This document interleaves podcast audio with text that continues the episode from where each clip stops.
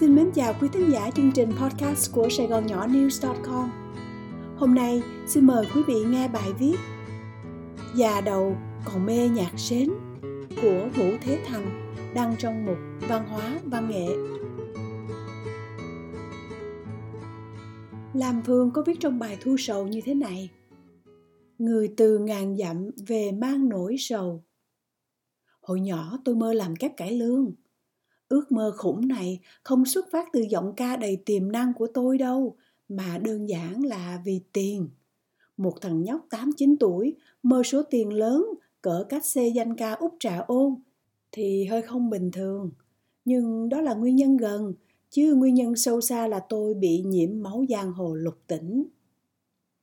Có người con gái buông tóc thề, thu về e ấp chuyện vu quy. Coi cải lương thì tôi có cơ hội đi ăn theo mấy bà chị, nhưng xem cine thì dù xoay sở cách mấy tôi cũng đành phải đi coi cọp. Tôi thường lê la ở rạp văn cầm, gần cầu kiệu, thấy anh chị nào quẩn quẩn là lẫn theo như em út đi vào xem cá. Giao du với đám nhóc gần đó, tôi cũng biết thêm vài mánh xem cọp. Chẳng hạn như chỉ cần mua một vé, một thằng vào trước, rồi lẫn ra góc rạp đưa vé đã xé cho thằng khác có sẵn cái cùi vé vất đi, dán sơ xịa vào, rồi tỉnh bơ, dì ra cho ông soát vé vào rạp, rồi lại tiếp tục tuồn vé cho thằng sau. Trót lọt vài lần, tôi về xóm, họp bè bạn, hãnh diện tuyên bố trưa chủ nhật này sẽ dẫn chúng đi xem Ben Hue với cái vé thần đó. Cả bọn hào hứng, bàn tán và ngưỡng mộ. Buồn thay, một thằng em với điệu bộ lúng túng của kẻ phạm tội lần đầu tiên đã làm hỏng chuyện, không qua mặt nổi ông soát vé ngờ nghịch nhất.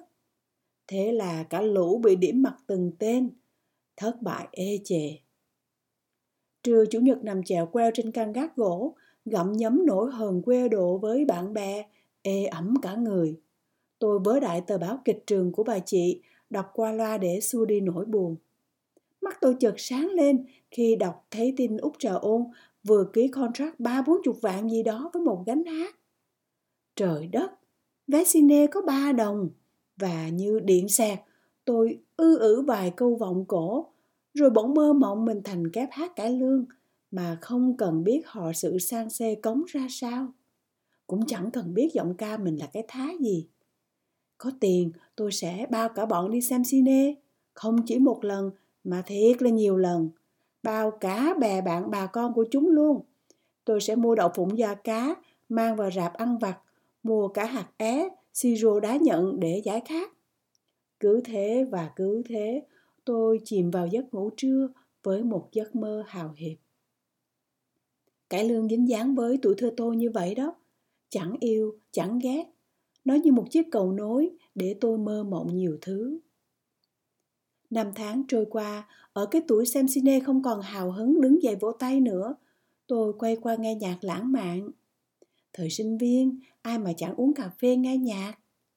Mà phải nghe nhạc gì mới được? Phải là nhạc cổ điển, nhạc tiền chiến, nhạc trữ tình, lời lẽ ẩn dụ êm ái như thơ.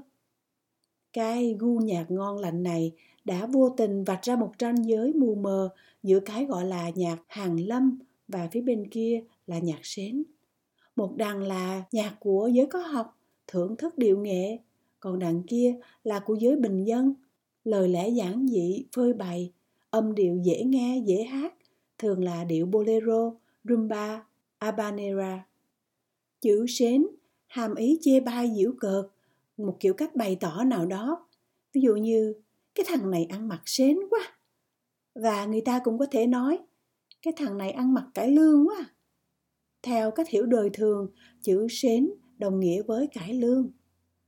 Mà đụng tới cải lương là tôi thấy phiền, dù sao đó cũng là ký ức của một thời hào hiệp mà.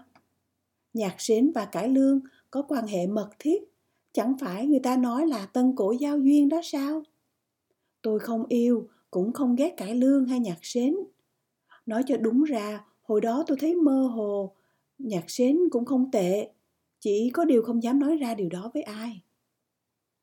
Những năm sau 75, lắm chuyện đổi đời. Một buổi khuya lạng quạng về nhà trong cơn say, tôi chợt nghe văng vẳng một giọng hát của ai đó. có người con gái buông tóc thề thu về e ấp chuyện vu quy bài hát đúng là sến giọng hát cũng sến nhưng nó làm tôi ngẩn người trong âm u kinh viện của đống sách triết học chỉ muốn với tay lên cõi trên khiến tôi thờ ơ chút tâm tư giản dị và hết sức đời thường của một thiếu nữ.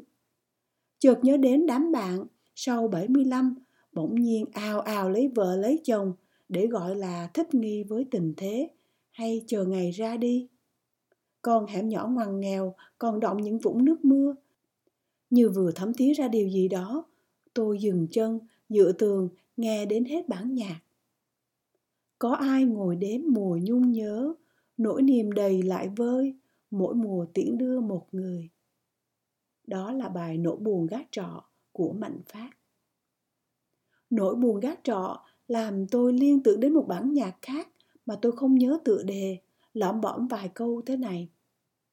Em biết thân em phận gái nghèo hèn, mà lỡ yêu thương ai rồi, cầm bằng như áng mây trôi. Chuyện tình tăng vỡ vì thân phận giàu nghèo, giai cấp có đầy trong cuộc sống. Nỗi đau được bày tỏ qua tiếng nhạc bằng ngôn ngữ đời thường, dù hơi thiếu chất thơ một chút, thì liệu có nên lãnh đạm chỉ vì nó là nhạc sến? Nhạc Việt nhiều khi nghe hay là do ca từ. Ca từ trong nhạc Trịnh Công Sơn cứ ngắt câu chấm xuống hàng là thành bài thơ. Nhạc Việt có chất thơ, có vần, có điệu, có lẽ do ảnh hưởng ca dao hay là hát ả đào chăng? Vần điệu của ca từ có thể đưa đến ý, đến nhạc, để rồi vần điệu đẻ ra nỗi lòng, chứ chưa chắc nỗi lòng đẻ ra vần điệu. Sự trộn lẫn này khó bóc tách. Nếu nghe nhạc không lời mà trước đó chưa hề biết lời của bản nhạc, thì nhạc Việt nghe hơi khó một chút. Nhạc và lời cấu thành bản nhạc khó tách rời.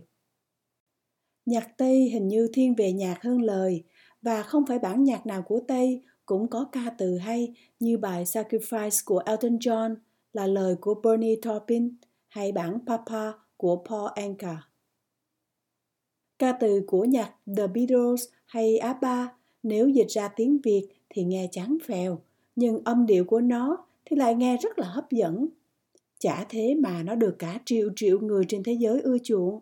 Hẳn là vì nhạc chứ không vì lời. Ca từ trong nhạc sến mộc mạc giản dị, cũng trời trăng mây nước, nhưng không có nhiều ẩn dụ, nghe là hiểu, khỏi cần suy đoán. Và trong tình huống cụ thể nào đó, những lời lẽ đơn sơ đó ngấm ngay vào tâm hồn người nghe mà khỏi cần tưởng tượng hay suy diễn thêm cho phiền phức. Tôi được mời đi dự đám cưới. Chú rể là Việt Kiều, trạc ngoài 40, không biết đã qua đò lần nào chưa, tôi cũng không tiện hỏi. Vì tôi bên nhà gái nên vào bàn tiệc kính nhi viễn chi, ăn uống từ tốn, nói năng từ tốn, cho phải phép. Tiệc cưới ồn ào tưng bừng, hát hò khỏi nói luôn. Cô dâu chú rể lăn sang bàn này bàn nọ. Gần cuối bữa tiệc, những người ở bàn bên cạnh, chắc là bạn của chú rể, đứng lên, nâng ly và hát. Cả cô dâu chú rể cũng hát, không đàn không trống, họ hát theo nhịp cái muỗng gõ vào ly. Một mai qua cơn mê, xa cuộc đời bình bồng, tôi lại về bên em. Họ hát đồng ca, nhớ gì hát nấy, nương lời nhau mà hát. Tôi có cảm tưởng như một người trong cặp uyên ương này, hoặc cả hai vừa vượt qua sóng gió nào đó để đi đến ngày hôm nay. Bỗng nhiên tôi thấy hào hứng, buộc miệng hát theo. Tình người sau cơn mê vẫn xanh, dù bao tháng năm đau thương dập vùi một kiểu cách chúc mừng đám cưới ý nghĩa quá. Lời ca giản dị không công thức sáo ngữ, không có một ban nhạc hoành tráng nào và không một siêu ca sĩ nào theo kịp.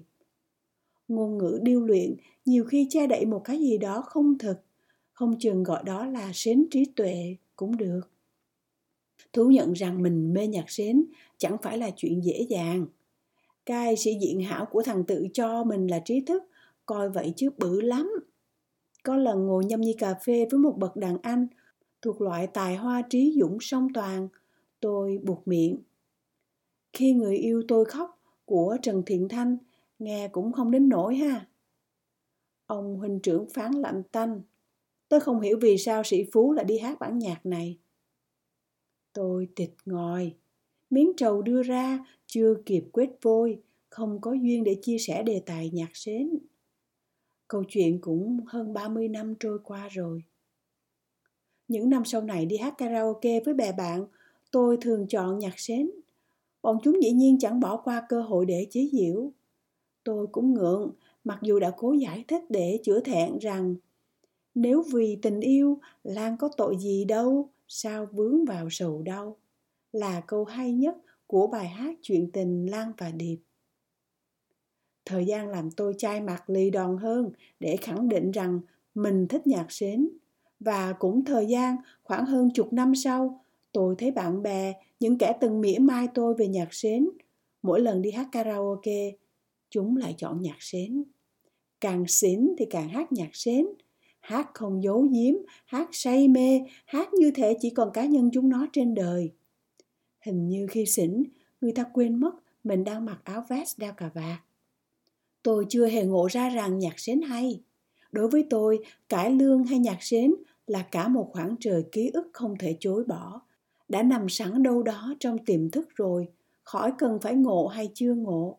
Nhạc hiệu của chương trình tuyển lựa ca sĩ mỗi sáng chủ nhật tại rạp Quốc Thanh. Trời hôm nay thanh thanh gió đưa cành mơn mang tà áo. Đã lâu lắm rồi không nghe, mà sao vẫn nhớ.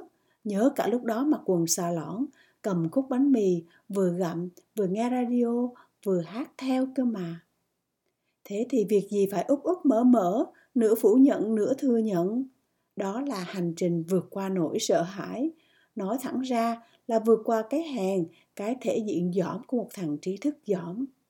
Không dám trung thực với mình, không gọi là dõm thì gọi là gì? Vấn đề là thời gian, sớm hay muộn công khai thừa nhận giá trị vốn có của nhạc sến. Như thế, tôi vẫn còn thua xa những người thích nhạc sến từ thuở đầu đời cho đến hết đời. Tình huống dưới đây là giọt nước tràn ly, khiến tôi nhảy vọt qua nỗi sợ hãi. Cách này đã lâu, tôi đi dự đám tang của một người thân.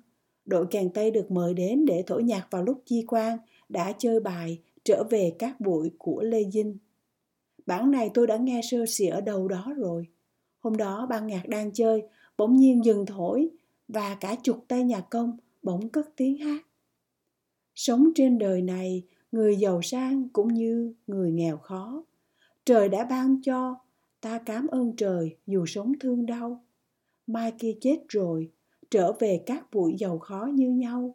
Nào ai biết trước số phận ngày sau ông trời sẽ trao. Giọng hát ồn ồn của mấy ông thổi kèn nghe như tiếng loa trầm rách màng. Vậy mà tôi nghe như mới, nghe như nuốt từng lời, tưởng như người quá cố đang tâm tình với mình trước giờ vĩnh biệt. Người ơi, xin nhớ các bụi là ta, mai này chóng phai.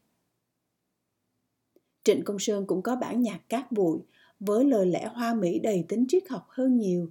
Nhưng tôi phải thu hết can đảm để thú nhận rằng bài trở về các bụi của Lê Dinh đã thấm vào người tôi nhiều hơn. Bây giờ nghe lại, vẫn thấy phê, vẫn thấy gần gũi trong từng cách ứng xử của đời người. Người thích nhạc sến cũng nhiều, người xem thường nó cũng không ít, dù ngấm ngầm không nói thẳng ra. Nhưng cho dù thế nào, có một đề tài không ai dám cà khịa xem thường, đó là những bản nhạc nói về mẹ. Mấy bà mẹ đơn giản như dòng sữa là lời ru bóng mát, là vườn rau trái dừa. Nói triết lý cao siêu quá, mấy bà mẹ không hiểu, mà có hiểu thì cũng không thấy thoải mái, vì lòng mẹ đầy bản năng, đơn sơ như con gà mẹ xù cánh cho lũ gà con ẩn nấp trước diều hâu. Bài Lòng mẹ của Y Vân vì vậy vẫn được xem là bản nhạc về mẹ kinh điển được mọi người ưa thích. Kể cả những bà mẹ cũng thích bài hát đó, chứ chưa hẳn đã là huyền thoại mẹ hay ca dao mẹ của Trịnh Công Sơn. Hãy nghe một anh chàng xa nhà, Tết không về quê được, nhớ mẹ như thế này trong mùa xuân của mẹ của Trịnh Lâm Ngân. Giờ đây, chắc mẹ già tóc bạc nhiều, sớm chiều vườn rau vườn cà, mẹ biết nhờ cậy vào tay ai. Nghe cái giọng rên rỉ là biết thằng con này dốc tổ. Y mà có về được á, ôm bà già một cái, trình diễn cái màn quét nhà, rồi thì mắt trước mắt sau lẻn đi chè chén với chúng bạn. Y mà có bạn gái nữa là coi như xong, biền biệt. Mà ba mẹ cần gì điều đó?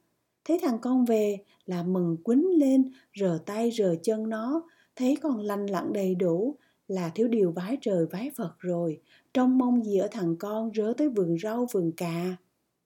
Không về được thì thằng con hứa hẹn tiếp.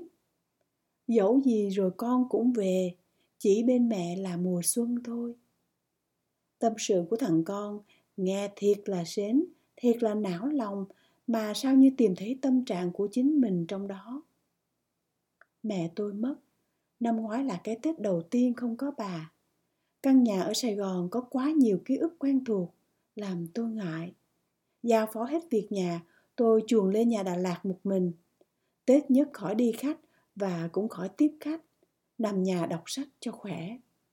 Tối giao thừa, một dĩa trái cây một vài cành hoa ngắt dưới vườn, thắp nén nhang trên bàn thờ mẹ. Vậy là đủ. Tôi mở nhạc, nhâm nhi ly rượu vang đón giao thừa. Cũng chỉ là những bản nhạc xưa thôi, có bản nghe quen, có bản lâu lắm rồi mới nghe lại và đến đường xưa lối cũ. Đường xưa lối cũ, có tiếng tiêu tiếng tiêu ru lòng ai. Bà ca sĩ kim anh này cũng lạ nghe càng già giọng hát thì càng ấm, càng buồn. Bài hát của hoàng thi thơ có đoạn, khi tôi về, nghẹn ngào trong nắng, tưởng gặp mẹ tôi rưng rưng đứng đón con về. Nào ngờ mẹ tôi ra đi bên kia cuộc đời, không lời từ ly cuối cùng trước khi phân kỳ. Chặn lòng thương nhớ. Hai chữ chặn lòng bỗng dưng trùng xuống, thả ra thật nhẹ, như hơi thở đã làm người hùng ngã ngựa. Nước mắt rơi xuống đêm giao thừa. Ca sĩ hương lan trong một cuộc phỏng vấn về nhạc sến đã bực bội. Cũng như từ cải lương vậy, đó là một loại hình nghệ thuật. Sao mọi người có thể tùy tiện sử dụng mỗi khi muốn chê cái gì đó? Sao sến quá? Sao cải lương quá? Tôi xem đó là sự chọc ghẹo, coi thường và nhục mạ rất tệ hại, nếu không nói là vô văn hóa. Bà hương lan à xin đừng nóng, nhạc sến hay cải lương, hiểu theo nghĩa tốt đẹp thì nó vẫn tốt đẹp, vàng thiệt đâu có sợ lửa. Nhạc sến cũng như nhạc hàng lâm, có bài hay, có bài không hay, tùy theo cảm nhận của mỗi người. Nhạc sến là vậy đó, nhưng ca sĩ sến thì khác. Ca sĩ sến cho dù hát có nhạc hàng lâm thì vẫn là sến thứ thiệt khi mà giọng hát phải cố gào thét cho khàn ra. Cùng cách giả tạo như thế, không thể bày tỏ cho nỗi lòng thật. Tương tự dạ của hoài lan mà được hát với giọng opera thì chắc là trời sập. Chưa ai qua nổi hương lan với giọng hát da diết ở bản nhạc này cả. Dạo gần đây, một số bậc thước giả đã đánh giá nhạc xến một cách tích cực hơn, ra cái điều thông cảm với quần chúng đám đông nhưng vẫn chỉ là cái nhìn từ trên xuống. Xin lỗi, nhạc sến có giá trị riêng của nó mà không cần đến bất kỳ một chiếu cố nào cả.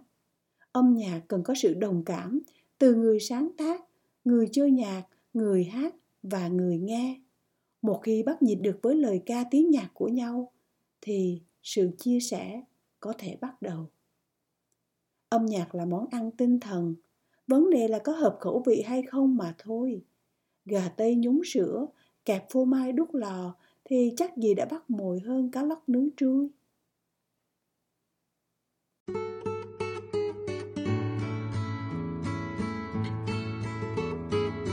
Quý vị vừa nghe xong chương trình podcast của Sài Gòn Nhỏ News.com qua giọng đọc của Phan Hoàng My. Hẹn gặp lại quý vị chương trình sau.